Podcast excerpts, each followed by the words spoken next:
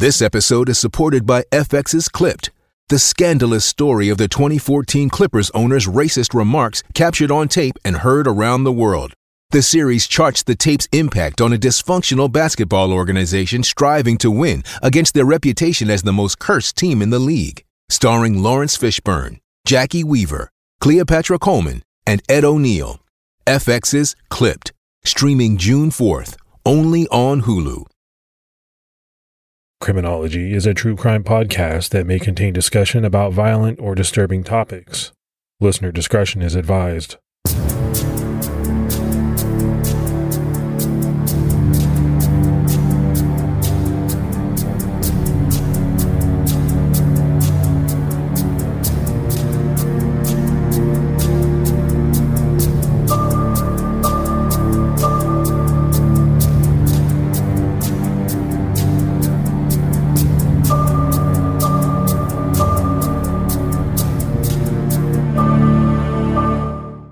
Everyone, and welcome to episode 87 of the Criminology Podcast. I'm Mike Ferguson. And this is Mike Morford. Mike, how are you today? I'm doing good. How about you? I'm doing great. I just noticed I called you Mike, which I don't do very often because there's so many Mikes, right? So you naturally, over the course of the podcast, have become Morph. I stayed Mike. There's got to be some way to delineate the Mikes. There's too many. Yeah, it's a very common name, especially in podcasting, it seems. You're right. I mean, it's common just in general. I think from our time frame, right? The the time when we were born, Mike was a very popular name. Still may be today, I have no idea, but in the podcasting world, there seems to be a lot of Mikes. Morph getting good feedback on some of the recent episodes. I think people really are enjoying them. Yeah, I think we've done a good job trying to mix them up and bring different kinds of cases to people and take some suggestions along the way too. So hopefully people like the format. I, and I think to, that's the key to me, the mixing up, right? We're going to do some of the really well knowns every now and then, but you know, I hear from a lot of people. They love some of these cases that maybe they've never heard before. So we'll keep playing around, right, with the format, different types of cases. Maybe the one thing that we haven't done a lot of, and I, would love to do a little bit more, is venturing out into some different areas, different countries, uh, you know, getting some international cases. Yeah, I think we mentioned doing that a little bit more too on the Halloween episode that we did, and I think that's a really great idea. All right, so before we jump into this case, we have some new Patreon supporters, which we really appreciate. So let's give some shout outs. We had Janet Reeves, David Lee, Christy V, Nick, and Lauren Mitchell. So we appreciate all that new support. We always do. We say it all the time, but we do. No doubt about it. Thanks to everybody, as usual, for that amazing Patreon support. We can't thank you enough. If anyone out there listening would like to be a Patreon contributor, please go to patreon.com slash criminology. All right, buddy, let's jump right into this case.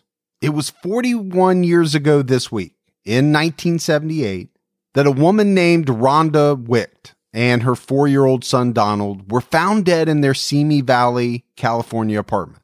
Rhonda had been beaten and strangled. There were also signs that she had possibly been sexually assaulted. Her son Donald was suffocated. Suspicion quickly focused on Rhonda's ex boyfriend, Craig Coley, and he was arrested on the day of the murders and ultimately convicted. But in 2017, DNA testing and a new investigation proved that Craig Coley was innocent and he was subsequently released from prison after serving 39 years behind bars. 39 years more for a crime that California authorities are now saying he did not commit. I can't even imagine what someone goes through during that period of time, any period of time, really. But when you think about 39 years, I can't wrap my head around it. It's like that old what if question. What if somebody paid you X amount of money to go to jail for a year? Would you do it? Here's a case where 39 years. I don't think there's any amount of money in the world that would that would make somebody ever want to do that kind of sentence, especially for a crime they didn't commit. Yeah, I think that's an interesting question, right, to ponder. Would you give up a year of your life, essentially sitting in prison for a million dollars, $10 million? I think there are some people that would. I couldn't hack it. I know myself, Morph. I know how I am. I could not do a year in prison. Even if you said the day you walk out, here's a million dollars or five million or whatever it was. But knowing in your heart that you did not commit the murders that you're accused of day after day for 39 years sitting in your cell, that is unimaginable. But now the question is if Coley didn't commit this double murder, who did? I think his release came as a shock to many people, especially Rhonda's sister Shelley, who was the person who actually found Rhonda and Donald's bodies. The last four decades have been extremely hard on her. And she joined us to discuss the case. So you'll hear from her throughout this episode. Simi Valley, California, is a small community in Ventura County, roughly 40 miles northwest of Los Angeles. It's where Rhonda Wicht spent most of her childhood. Rhonda was born on October 13, 1954, in Dayton, Ohio, to Edgar and Nora Hamilton. Rhonda had three siblings an older and younger brother, and her sister Shelley, who's three years younger than Rhonda. And Morph a lot of people may know that are listening, some may not, but I was born and raised in Dayton, Ohio. I did move away for a small number of years, but I have lived here most of my life. It's amazing how many times we talk about these cases and there's some kind of personal connection as far as a, a location or, or that kind of thing. Well, and people listening experience the same thing, right? You and I get tons of emails or messages on social media with these little connections between the cases that we do and listeners. Now, sometimes they are very frightening connections as far as, you know, somebody's mother interacting with a heinous killer, you know, maybe working with them, knew them, you know, those kind of connections are very scary. But even the ones where the person just lives in the city that we're talking about, it adds an element to it for that listener because they know the places that we mention in the story. They see him on a daily basis. It adds to the experience. Rhonda and Shelley shared a bedroom growing up. We were very opposite people. She was um, about three years older than me, um, and she was kind of an old soul. She was a lot older than her years. So, and I wasn't. I was, I was just a kid. Um, but most, pretty much, we got along. Rhonda was a very caring, easygoing person. I was a little bit, you know, I was the bratty little sister, and I definitely was, no doubt about that. But yeah, I would say we were close. We, you know, there was a lot of things that, you know, I would. She explained a lot of things to me that I didn't want to go to my mom or dad and ask about. She was kind of the the grown up, and you know, so she would answer my questions. She never snitched on me where I would always snitch on her. So I was just a, a stinker. But, you know, by the time I was about 15 is when she moved away, when she got married. In 1972, not long before she turned 18, Rhonda married Donald Wicht, and the couple moved first to San Francisco, where Donald worked, and then to Austin, Texas, where Donald was born. Two years later, the couple had a son, Donald Jr., or Donnie as the family called him. Rhonda adored Donnie and loved being a mom. The marriage between Donald and Rhonda didn't last, and the couple divorced in 1976. I had joined the Army um, when I was about 19. I was about a year out of high school. And I would join the Army, and when I left for basic training, I they were writing me letters, both of them, her and Don both had written me letters I think I'm trying to remember when I came home on leave after basic training. I want to say she was there. I know she was definitely there. I came back after I finished my school at the end of summer, and I know she was there then because at that point she was actually seeing Craig because that was the first time I met him.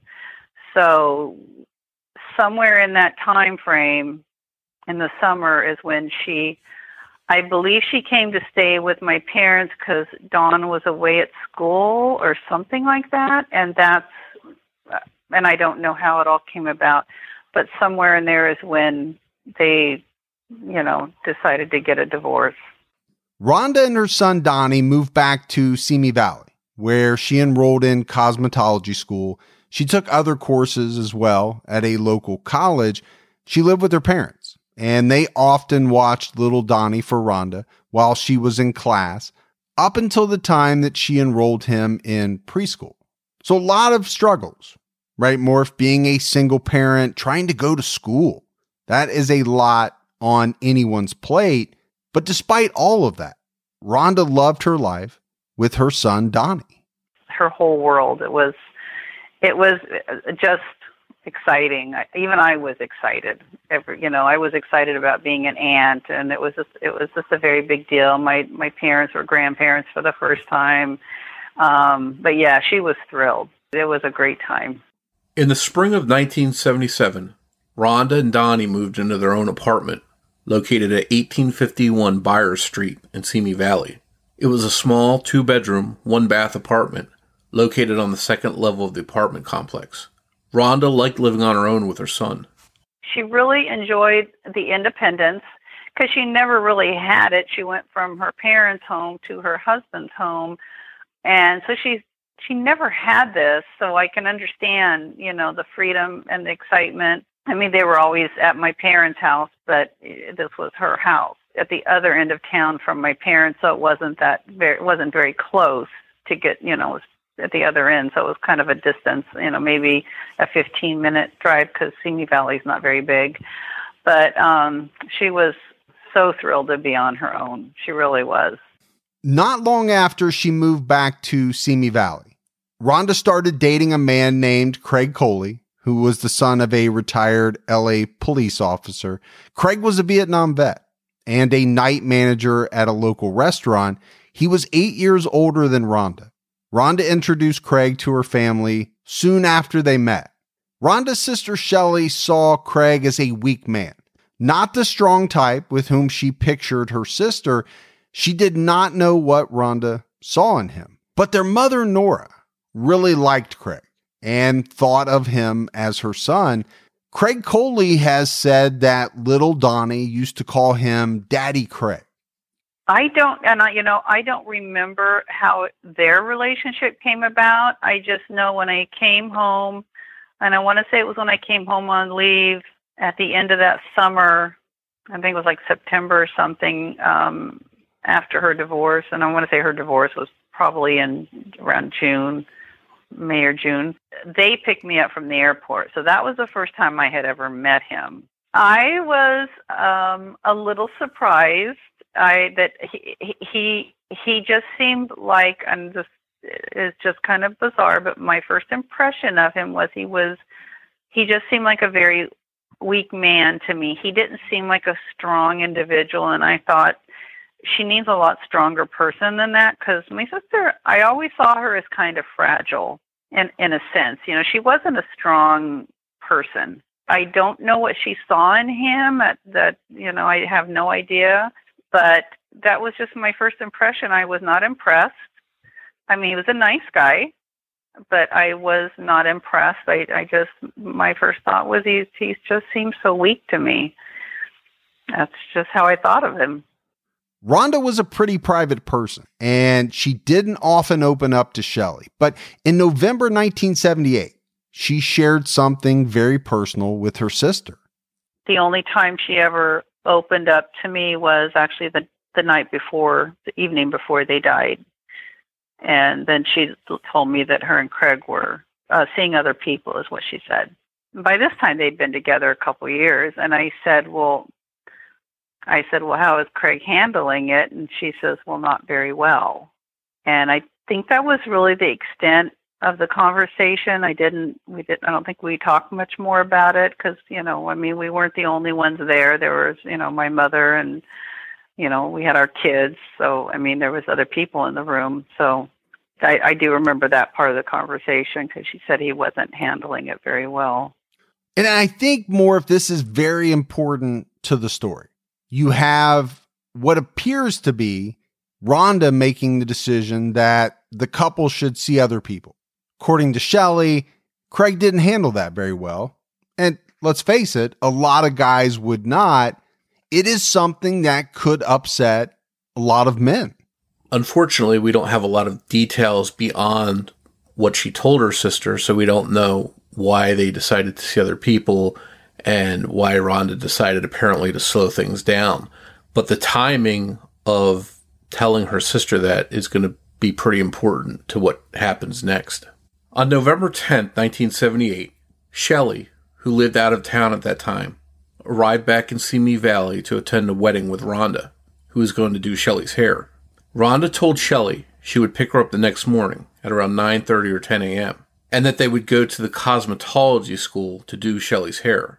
But Rhonda never arrived the next morning. On November 11th, 1978, which also happened to be Veterans Day, Rhonda's family became concerned when she didn't show up to do Shelley's hair. Rhonda didn't have a phone. So Rhonda and Shelley's father, Edgar, along with Shelley and her husband, drove over to Rhonda's apartment. Shelley immediately had a weird feeling that something wasn't right when she saw Rhonda's car parked on the street in front of the apartment building. They walked up the outdoor staircase to get to Rhonda's apartment and they knocked on the door. There was no answer. The curtains were drawn and they couldn't hear anything coming from the apartment. Rhonda's next door neighbor came out and asked if they had been able to get a hold of Rhonda. They said no and asked the neighbor why she was asking. The neighbor said she was concerned after her and her husband heard someone that they thought was Craig at Rhonda's apartment around 5:30 that morning. The couple had heard a loud thump on their bedroom wall, which was a shared wall with Rhonda's apartment. The thump was so loud that it caused the husband's guitar that was leaning against the wall to vibrate. The husband banged on the wall to shut them up, thinking the couple was just horsing around. Soon after, the woman heard a door close and looked out her window. She saw what she assumed was Craig Coley's truck driving away. The differences in time, as well as the next door neighbor's account of seeing Craig Coley's truck at all, would become a huge controversy during the trial and decades after. They shared a bedroom wall in the you know with Rhonda, and I mean I didn't know this until later, but the commotion they heard was you know something hitting the wall, and they her husband went over and banged on the wall to shut him up because they didn't know, you know, probably thought they were horsing around. Her comment was, "We heard Craig over around 5:30." That's what she said to us, and so of course we couldn't. The door was locked, and so I told my husband I need to call my mom, and they told us there was a phone downstairs in the laundry room. So I went downstairs to call my mother and I called and let her know that something was wrong. And so I can't remember what all I said, but I know I said something's wrong. And I so then I started walking back up the stairs. And as I was coming up, my husband's fiddling with the window. And I yelled at him and I said, just break it. And he, at that moment, literally picked it up out of the frame and just moved it and laid it on. I mean, it was that easy. And she had a stick in the window to keep it from being opened. Well, he just lifted it up and out. So this is aluminum, cheap aluminum frame. There's always been, and even in trial, conversations about whether the screen was on or off. I don't even remember. But regardless, he got the window off. And she had like cafe curtains. So there was a curtain rod right across the opening. And he walked in through the cur- through the do- window. I walked in, and it was a low window, so you just actually stepped in. So I went in right behind him. And when you walk in, it's a very tiny apartment, just a small little two bedroom, one bath apartment. So when we walked, when we climbed in the window, the kitchen table was right there, and the kitchen, small kitchen, was in front of us, and to the left was the di- uh, the living room and then straight down from the living room was the short hallway with the two bedrooms opposite of each other and the bathroom. And so he proceeded down towards the hall, and hers was the, the first bedroom on the right. I stood, and I wasn't going in there because I, I can't even tell you, but I know. I knew he was going to find her dead. I knew it. I knew. She, I knew that. Uh, Donnie, I didn't in a million years think that, but I knew she was dead. And he, I just stood in that living room and looked at this disaster. And she had these um end tables just old 70s style end tables. They had doors that opened up, and you could just shove things in there, which everybody did. And they're just junk cabinets, as all or, or tables were all they were. It looked as though, and I'm just standing, and we're talking seconds, and I'm analyzing this living room and I'm looking for signs of a struggle or something. And it looked to me as though somebody had reached in and just pulled things out of her two end tables and threw them on the living room floor. The one item I remember on the floor was Donnie's Lincoln logs. I couldn't tell you what else was there, but just junk scattered throughout the floor. I was just in there for a second or two, and my husband came back down, came back from her bedroom, and he just he shook his head and he goes, don't go in there or something like that. And he told me she's dead. And he wouldn't look at me. He just said she's dead. And so he pushed me towards the window to go back out. We didn't go to the door. We didn't even get near the front door. We just went to the window. Went back out the window. And once we got out on the landing, I looked at him and I said, What about Donnie? And he goes, I don't know. He goes, I didn't look. So I go, You have to go see. I think I thought you know, Craig could have taken Donnie because that that was my thought. He's killed Rhonda and he's taken Donnie, and who knows? It was like ten thirty by this time, in five hours. Who knows where he's at? And that was exactly what I thought. And so he climbed back in the window, came back out, and he just said he's the same way. So that's when, you know, I said somebody needs to call the police. Pretty much from there, it's all a blur. I, I, I don't remember much else about that day. Horrified, Shelley and her husband ran for help, and the police were called. What Shelley's husband saw in that apartment stayed with him. It was pretty hard on him. He wasn't a person. I, I've only seen him. Cry, I only we were only married for five and a half years, and I only saw him cry once, and it was during this time. He just didn't, you know, he didn't show a lot of emotion. Uh, it was it was hard. He said he was so scared when he went into that apartment because he said I it was rainy, so it was gloomy. The curtains were all drawn in in every window, so there was really no light coming in. So it was really dreary atmosphere to begin with. So it, he just didn't know if somebody was there waiting. I don't even think he knew I came in behind him until he came back in and I was standing there. He thought I was heading down the hall. I said, "Oh no, I knew what you were going to find. I knew you'd find Rhonda dead." This was Simi Valley's first double murder. Simi Valley police arrived at the apartment and began their investigation. There were no signs of forced entry, no signs of a struggle. Nothing was really in disarray.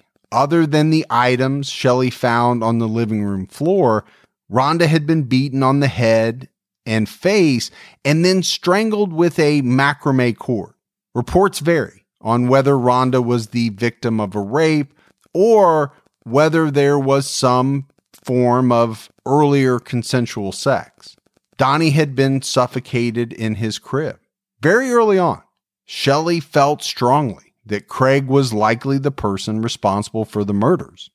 Me immediately on the way over there, even my thought was even, what if he's gone crazy and killed her? That was my thought. Maybe it was what she said to me the day before. Craig was a very he's a very tall person, and so he could overpower very quickly, you know, very easily. So maybe that was what ran through my head. Police obtained a search warrant for Craig Coley's home, and during the search, they found a bloody towel and one of Donnie's t-shirts. Isn't it amazing that we live in a world where you can get anything you need when you need it right to your door? With DoorDash, you can get pretty much anything. And whether you're sick and you don't feel like getting out of the house, DoorDash has you covered. Maybe you're at a party and you run out of alcohol or ice or something like that, but you want to keep that party going. You need a little assist. DoorDash has you covered. Sometimes my wife and I, we just don't feel like making dinner. We're tired we want to watch a show, that's when we hit DoorDash. DoorDash makes it easy to get the food that you want without all of the hassle. And I'm always amazed when I go on DoorDash by the selection. You know, whether you're in the mood for fast food or something a little fancy, maybe a nice steak. I know around me, they have just about everything. The hardest part for my wife and I is deciding on what we both want. That's the only trouble we ever have. DoorDash, your door to more. Download the DoorDash app now to get almost anything delivered. Must be 21 and over to order alcohol. Drink responsibly. Alcohol available only in select markets. Hey, it's Kaley Cuoco for Priceline. Ready to go to your happy place for a happy price? Well, why didn't you say so? Just download the Priceline app right now and save up to 60% on hotels. So, whether it's Cousin Kevin's Kazoo concert in Kansas City, go Kevin, or Becky's Bachelorette Bash in Bermuda, you never have to miss a trip ever again. So, download the Priceline app today. Your savings are waiting. Go to your happy place for a happy price. Go to your happy price, Priceline. Police immediately brought Craig Coley in for questioning. This occurred on the day of the murder. According to police, he had minor cuts and abrasions on his body. They also noticed that he was extremely depressed. Now, his girlfriend had just been found murdered.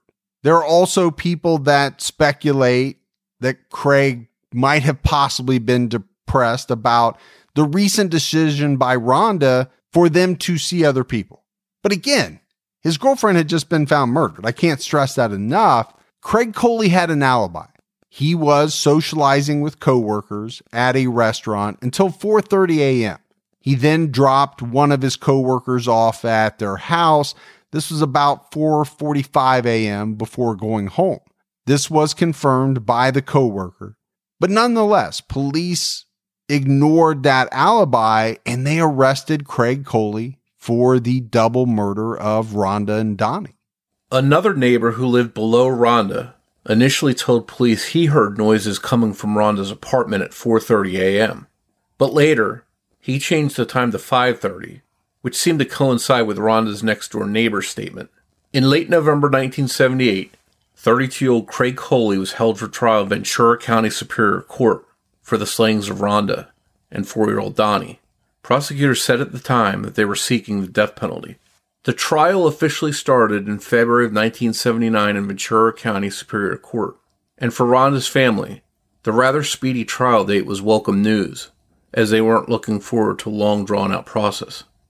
It actually happened fairly quickly in Vegas. I, I uh, for 11 years I worked in Las Vegas in the court system, and it took years for things to come to trial.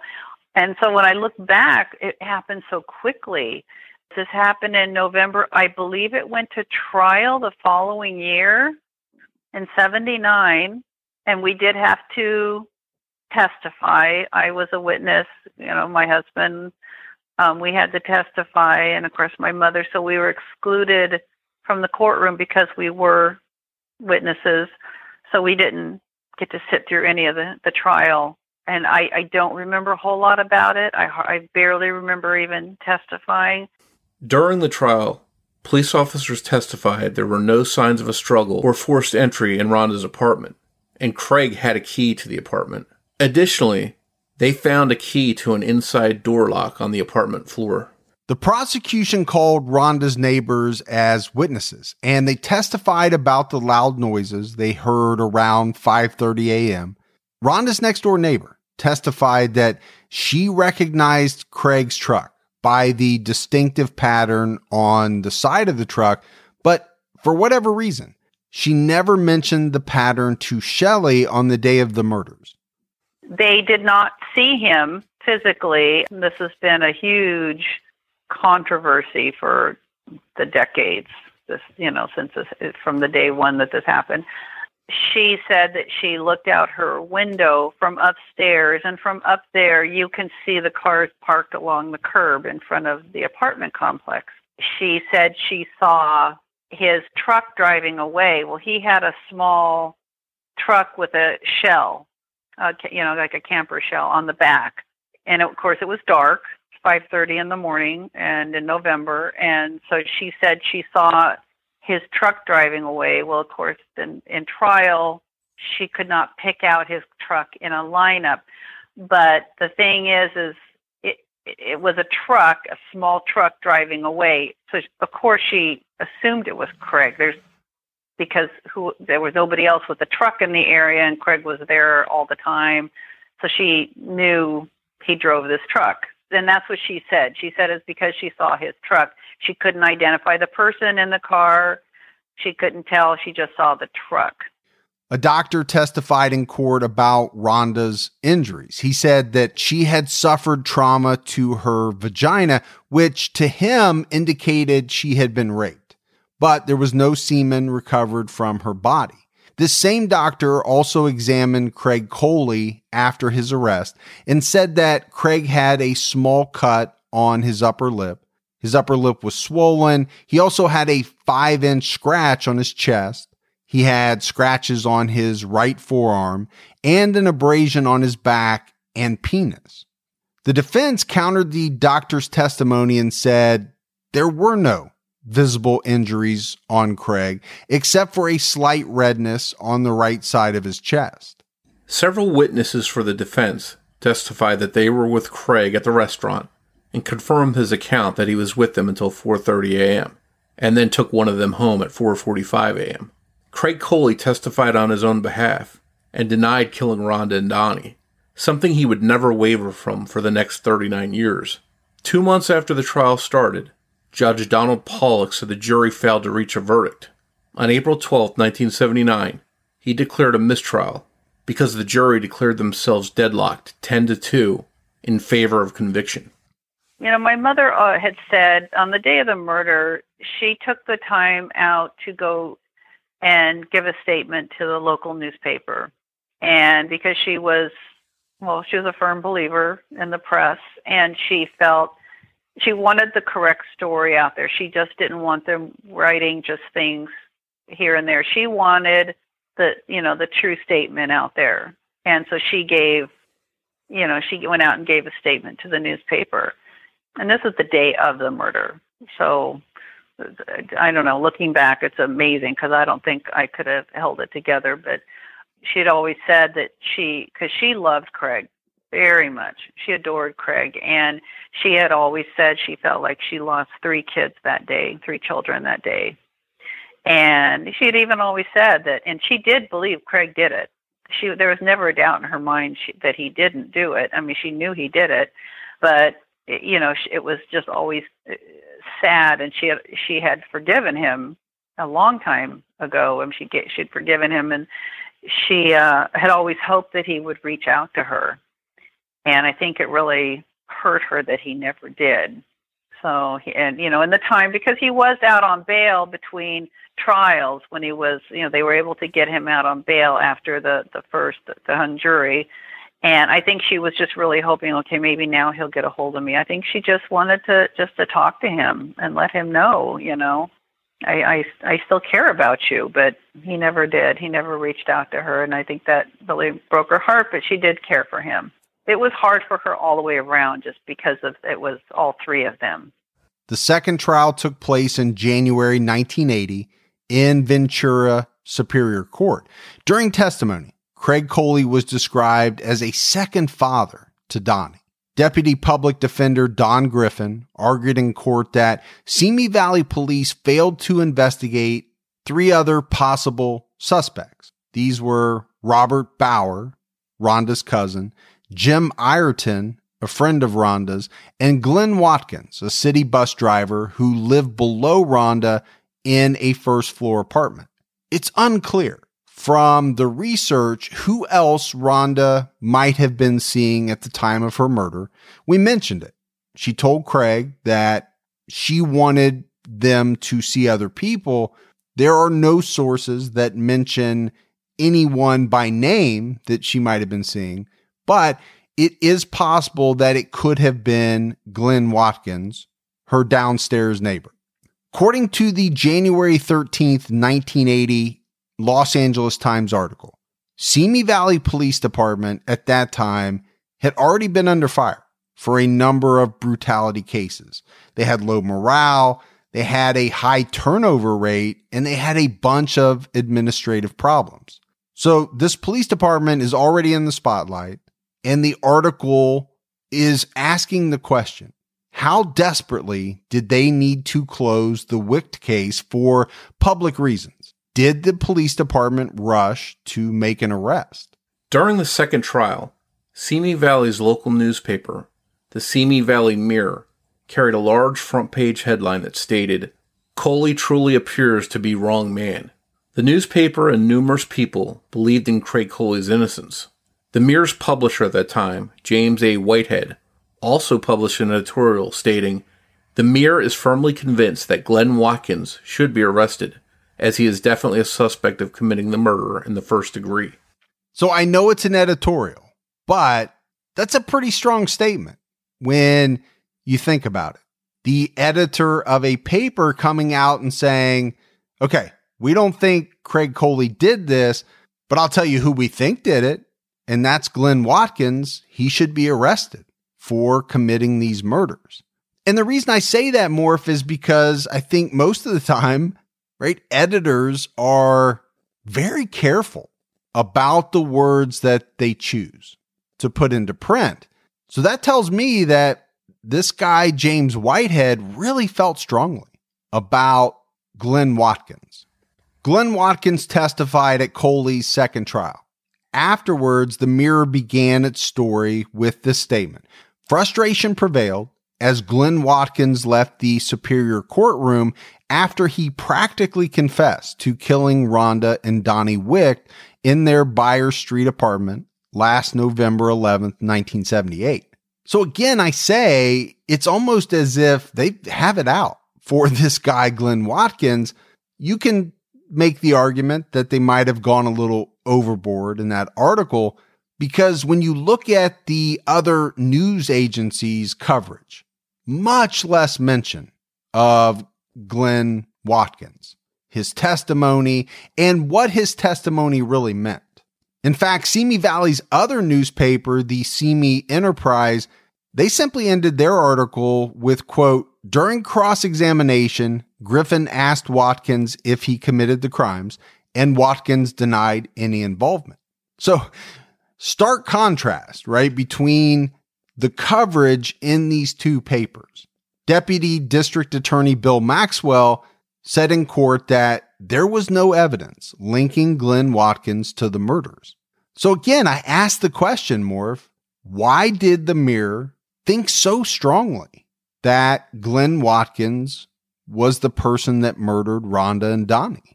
What evidence did they have that nobody else had? The problem is we don't know.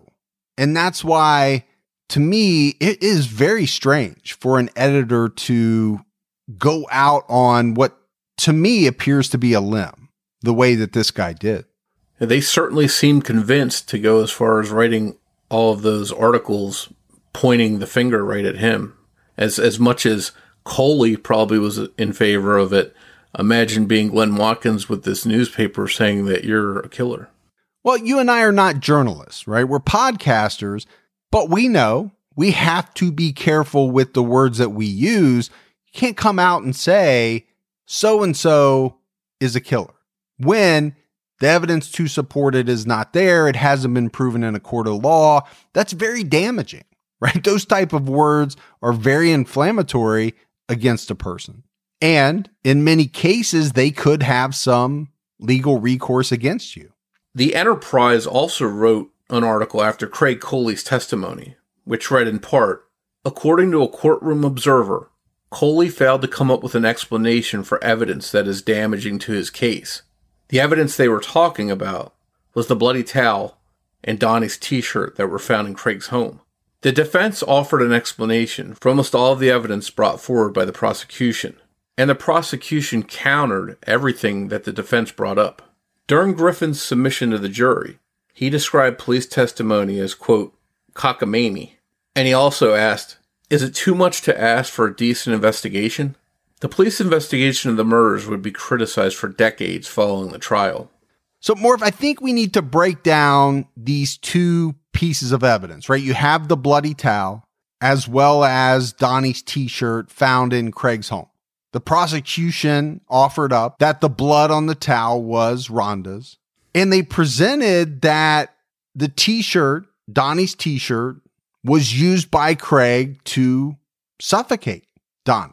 But what I want to talk about is how unusual would it be, really, to have these two items found in your home?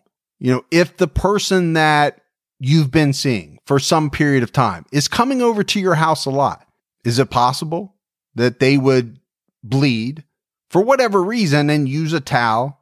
I think it is. And then you talk about the t shirt. You know, we mentioned it. People said that Craig was like a second daddy to Donnie. I don't think it's that out of the ordinary that a that one of his t-shirts would be left at some point over at Craig's house. And to your point, if you have little kids, anyone that has little kids out there knows that they constantly spill stuff on their shirt and the first thing you do is yank that off and throw it in the laundry and put a different shirt on them. So that may have even been what happened. So it wouldn't be out of the ordinary for him to have a shirt there that was in, in the dirty wash. Yeah, I, I don't think it is at all. But in the end, Craig Coley's fate laid in the hands of the jury. And in January of 1980, they reached a verdict guilty on two counts of first degree murder with special circumstances. Craig Coley was sentenced a short while later to life in prison without parole. But when you look at his conviction, I think Morph, it rested mainly on the bloody towel, the t shirt, and the next door neighbor's testimony. In March of 1980, an acquaintance of Craig Coley, a guy by the name of Bill Summers, started the petition for the Simi Valley Police Department to reopen the investigation in the Wicht murders. Summers claimed that Craig's arrest was, quote, based on emotion rather than evidence. The petition accused the police of conducting a totally unprofessional and incomplete investigation. In this murder case, even the judge from Craig's first trial called the conviction a miscarriage of justice. So you and I cover a lot of cases, Morph, and Craig Coley's conviction and sentencing normally would be the end of it, right? Case closed. They have their man. But we mentioned it. He maintained his innocence the entire time. He appealed his sentence. They were all denied. In 1989, a Simi Valley police detective named Mike Bender examined the Wicht case files. Mike's career in law enforcement began in 1977 with the Los Angeles Police Department, where he worked the streets of South Los Angeles. He spent 18 months there before joining the Simi Valley Police Department as a patrol officer in October of 1978. This was just a few weeks before Rhonda and Donnie were murdered. When he climbed the ranks and made detective, a friend suggested he look into the case. He did and was shocked at what he found. Craig had a solid alibi and only 20 minutes of unaccounted time on the morning of the murders, which seemed hardly enough time to rape, beat, and kill Rhonda and then suffocate her son Donnie. Mike also saw the fact that the three suspects we talked about earlier were never investigated. He also saw that hair and fingerprint samples were never analyzed. He looked at all of this as some pretty major red flags. Mike told the LA Times in April 2018, quote, it appeared that a real investigation hadn't occurred. And just like Craig's defense attorney at trial, Mike Bender believed that police officers in 1978 had either ignored or overlooked evidence pointing to other suspects. He was convinced Craig Coley was an innocent man, and he set out to prove that. In 1991, Mike met Craig Coley for the first time.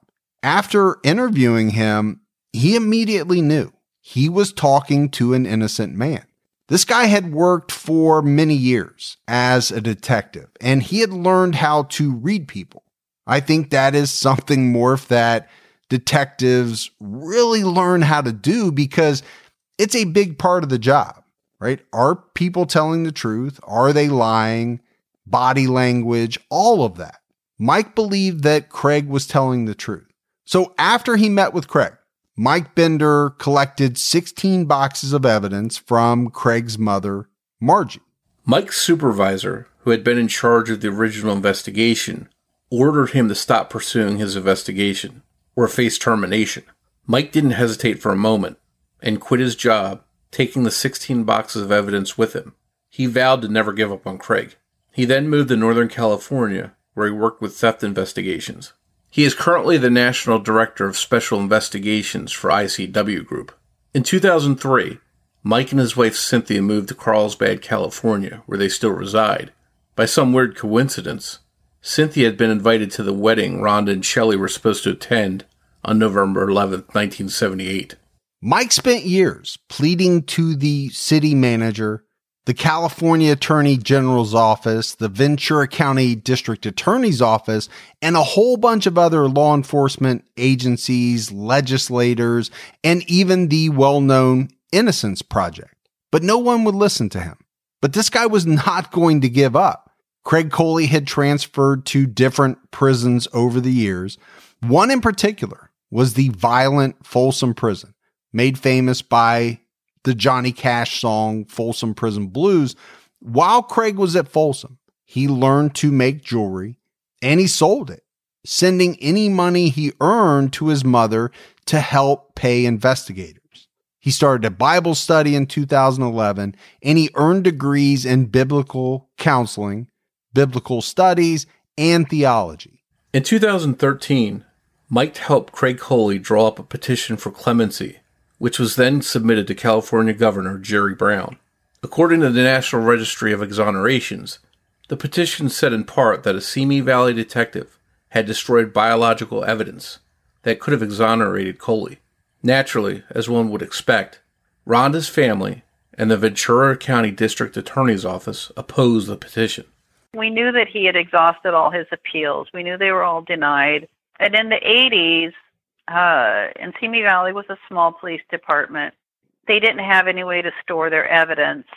So they would routinely, you know, would go before a judge and they would be granted to destroy the evidence. Well, he had exhausted all his appeals. There was nothing left. There was no reason to hang on to the evidence. And so they gave my mother whatever she wanted to keep of it and they destroyed the rest. And that was just routine. In 2016, we get my brother actually was contacted by the, the district attorney's office letting us know that he had filed for Craig had filed for clemency and did we want to write letters to the governor? And first we weren't going to but as the more I thought about it I told my brother you know what? I, I want to do this. Because it was really just him and I to deal with it and so I said you know I, I think I want to write letters. And so I wrote a letter. He wasn't interested. He said, just just include me in your letter. So we did. We wrote letters. His uh, clemency was denied. So then this was at the end of 2016. So in uh, June of 2017, I get a call from a detective in the homicide division of the Simi Valley Police Department. And he said that they are looking back into the case and would I want to, you know, answer some questions? And I kind of threw me. So that when it was kind of all cracked open again. In 2016, Simi Valley Police Chief David Livingstone was reviewing old newspaper articles when he came across several about Craig Coley's case. He was particularly interested in the articles that were critical of the original investigation for charging Craig with the murders and ignoring other suspects. David allowed fresh eyes to look at the case and assigned a cold case detective named Dan Swanson to re examine the case files. After Craig Coley's appeals were denied, a judge signed an order allowing for the evidence in the case to be destroyed, which was normal procedure on closed cases, but not all of the evidence was destroyed. The boxes containing the evidence were later found in storage. And on top of that, biological samples thought to have been lost decades ago were located at a private testing company, which had bought out the original company who performed the test prior to Craig's trial. Some material from Rhonda's bedsheet was sent in for DNA testing that wasn't available in the late 1970s. It revealed the presence of sperm and epithelial cells, most likely from saliva. None of this belonged to Craig Coley, but rather to an unidentified male. Shelley said that it was confirmed to be from the man Rhonda was seeing at the time of her murder, because they had a sexual relationship. None of Craig's DNA was found on Donnie's t shirt, which police believe Craig had used to suffocate Donnie. What they did find on the t shirt was semen from three different men, as well as some fecal matter. This material on the t shirt from three different men remains unmatched to any person and only leaves more questions. So I brought up the the t-shirt and how I didn't think it was strange that it was found in Craig's home. Now what I do think is strange more is that when you find out later that the t-shirt had on it semen from three different men. None of them Craig. That I find very strange. Again, not pointing to Craig's guilt or anything like that, just strange in general.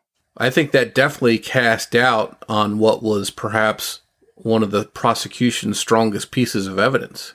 Oh, I don't think there's any doubt about that.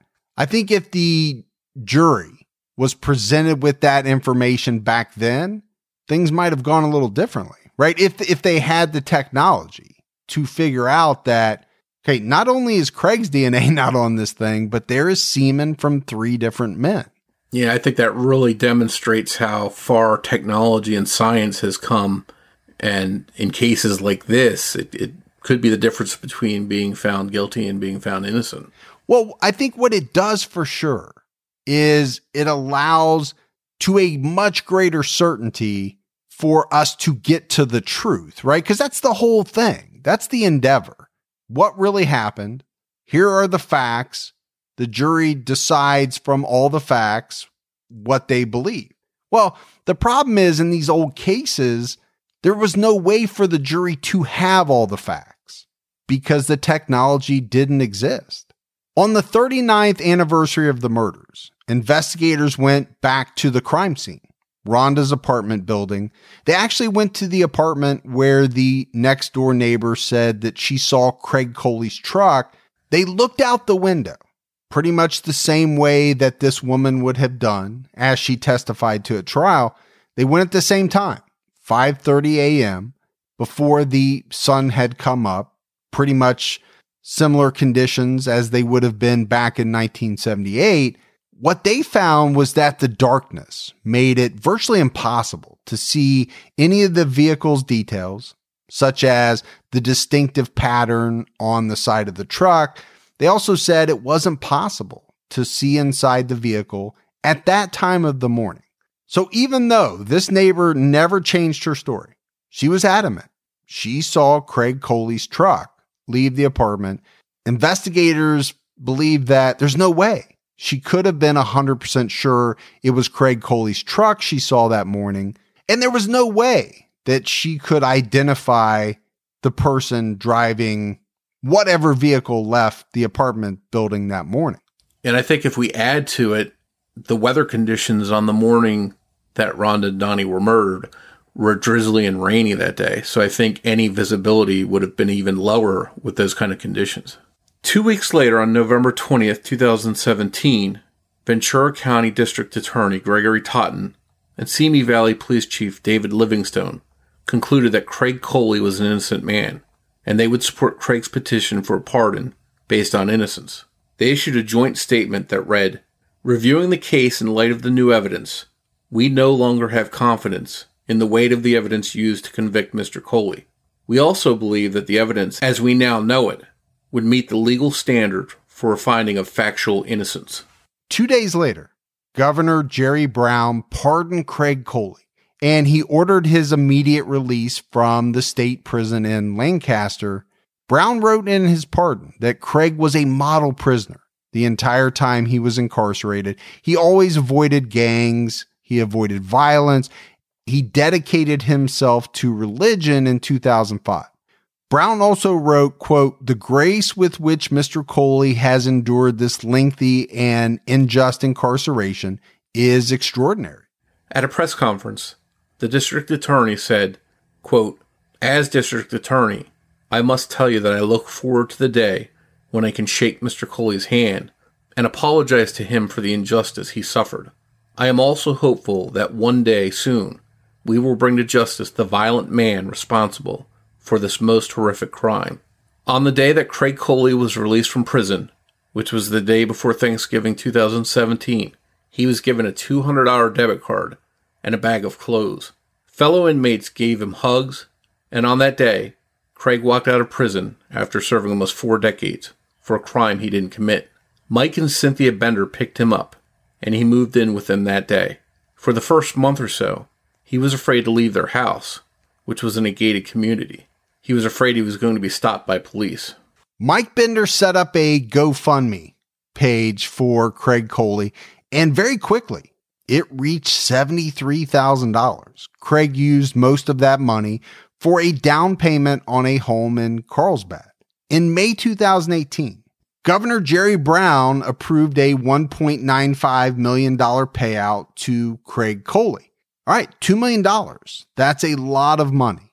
But when you break it down, Morph, that amounts to about $140 for every day that Craig Coley was wrongfully imprisoned. Doesn't seem like a whole lot then, does it? Yeah, and this is 39 years of this man's life that he can't get back. So for that $140 a day, just definitely not a. It's not like winning the lottery, that's for sure. Now, I mean, you know, we talked earlier about would you spend a year in prison for a million, five million, ten million? I'll ask you this Would you even spend one day in prison for $140? And I would say, most people would say, hell no. You could not pay me $140 to spend one day in prison. Now, this payout did mark the largest by the state's Victim Compensation Board for wrongful conviction, but it's 39 years, so I think rightfully so. Craig filed a federal civil rights lawsuit seeking damages from the city of Simi Valley and Ventura County. In February 2019, he was awarded a $21 million settlement. The city manager said in a statement, quote, while no amount of money can make up for what happened to Mr. Coley, settling this case is the right thing to do for Mr. Coley and our community. The monetary cost of going to trial would be astronomical, and it would be irresponsible for us to move forward in that direction. Morph, if I got to break this down, is this guy talking about the fact that they were weighing options of taking this man to trial again? I don't know. I, I, that quote sort of blows me away. I mean, he does say it would be irresponsible. I think irresponsible is not even near a strong enough word for what it would be to take this man to trial again. The other thing that I want to say, Morph, is that, you know, I a lot of times I look at people getting very large dollar settlements and think, that seems like way too much money for what happened. Now that varies, right? Depending on what happened to a person. I look at Craig's case and say he got $21 million plus the two that was approved by the governor. That is a bunch of money, but I don't look at it as too much. I really don't. I can't emphasize enough what 39 years of someone's life is worth. You could almost look at it and say, it's not even enough. Yeah, I think if you asked a bunch of people, would they do 39 years for $23 million? I, I'd be surprised if you had a bunch of takers. I'd be very surprised if someone would say, yeah, I'll give up what amounts to, for most people, for a lot of people, half of my life for that amount of money. So after being released, after getting these settlements, Craig Coley obtained his driver's license. He bought a brand new red Jeep Cherokee. He also bought his very first cell phone. Think about that. Think about the technology that you would have to learn after being away for 39 years. You know, what's a DVD? What's all this stuff on demand? It would be very challenging to just kind of reacclimate or not re because you'd have to acclimate yourself to the world as it now is. The world that you knew, it is long gone. Craig did some traveling. He spent his 71st birthday in Hawaii. So Craig's now 72 years old. Despite the new DNA results and Craig Coley's exoneration, some in Rhonda's family still believe that Craig Coley is guilty.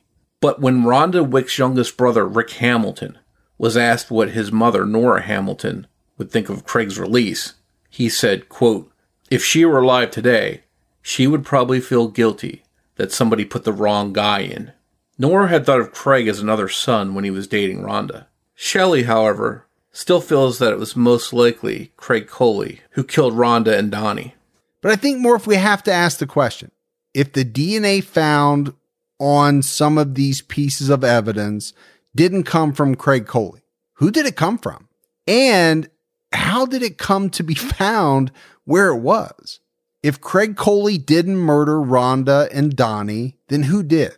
The John Doe DNA was entered into the combined DNA index system known as CODIS, which contains DNA profiles of people arrested across the US.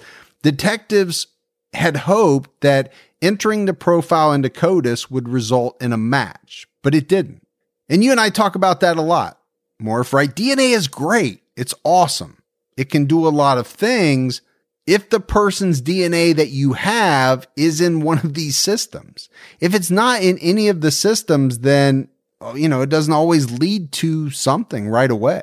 And I think as many times as DNA can answer questions, sometimes it only creates new ones.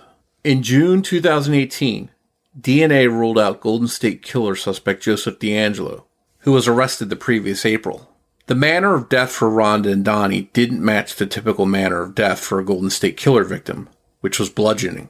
But since DeAngelo was down in the area around that time, police wanted to make sure it wasn't him. Other people's DNA, including members of Rhonda's own family, have been compared to the sample without a match. The detective was sitting here with me because they went through all the scenarios. Um, they even looked into serial killers at the time in the area, which shocked me.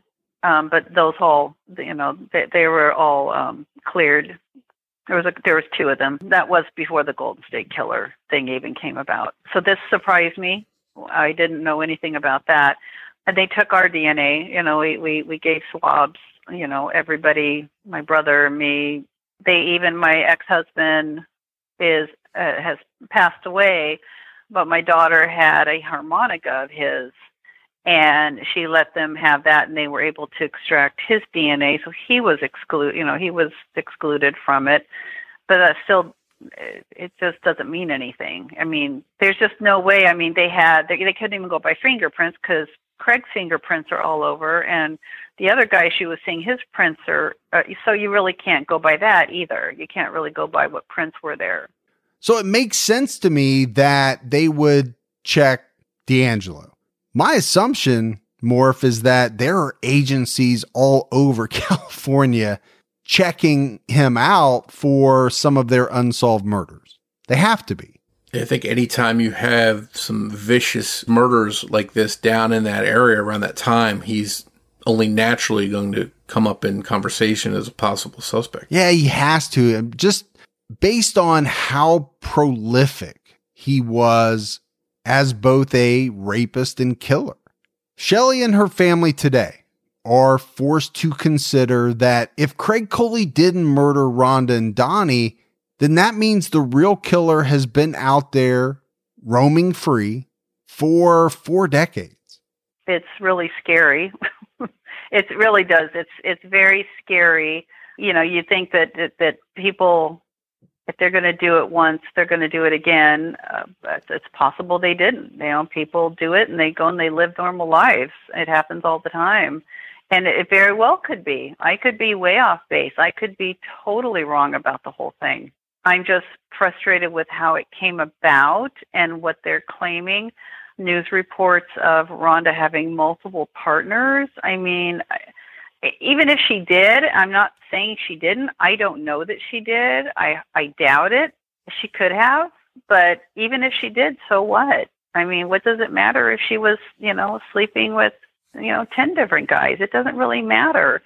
It just it's frustrating that, you know, all these things are out there. I could I hope. I hope and pray that if if it is somebody else that they that they get them. Today, the Simi Valley police continue the search for the real killer of Rhonda and Donnie Wicht. They are essentially starting from scratch. If you have any information about the murders of Rhonda and Donnie Wicht, please call the Simi Valley Police Department at 805 583 6950. This is a heartbreaking story. Morph, all the way around. Rhonda was murdered. Donnie was murdered. One thing we haven't talked about, I think you have to ask the question what type of individual is capable of not only killing Rhonda, but then killing a four year old like Donnie? I think we say it enough in, in some of the cases we've discussed, but it, it, anyone that, that does this to a child, especially, you know what you're dealing with. You know you're dealing with somebody that has just no conscience, and uh, it's just really despicable. And it makes me wonder if perhaps Donnie was killed because he could identify the killer, or at least the killer may have thought he could identify him. Eh, It's a good point. You know, four years old, you're getting in, you're into that area of a child that could possibly identify you, especially if you had been there before. Maybe you're a quasi boyfriend or, you know, had gone on some dates with Rhonda. I'm just kind of thinking outside the box. But like I said, tragic case all around. Rhonda and Donnie lost their life. But if Craig Coley didn't murder them, which most of the evidence seems to point to, he lost not his entire life, but a very large chunk of it. And I'm telling you, man, I, not to run it into the ground, but no amount of money can make up for 39 years of your life. Yeah, if if he's innocent of these crimes, the way the evidence seems to suggest, then he's a victim too. Obviously, he's still alive, but you, as you mentioned, you can't get that part of your life back. Special thanks to Shelley Hamilton for joining us in this episode. Thanks also goes out to Debbie Buck at TrueCrimeDiva.com for writing and research assistance in this episode. As always, if you love the show and you haven't done so, please take a minute, go out, give us a five star rating. Keep telling your friends. Word of mouth is amazing for the show. If you'd like to find us on social media, we're on Twitter with the handle at CriminologyPod. We're also on Facebook. You can just search for Criminology Podcast. You can also join our Facebook discussion group, which is Criminology Podcast Discussion and Fans. All right, Morph, that is it for another episode of Criminology. We will be back with everyone next Saturday night with an all new episode. So for Mike, And Morph. we'll talk to you next week. Take care, everyone.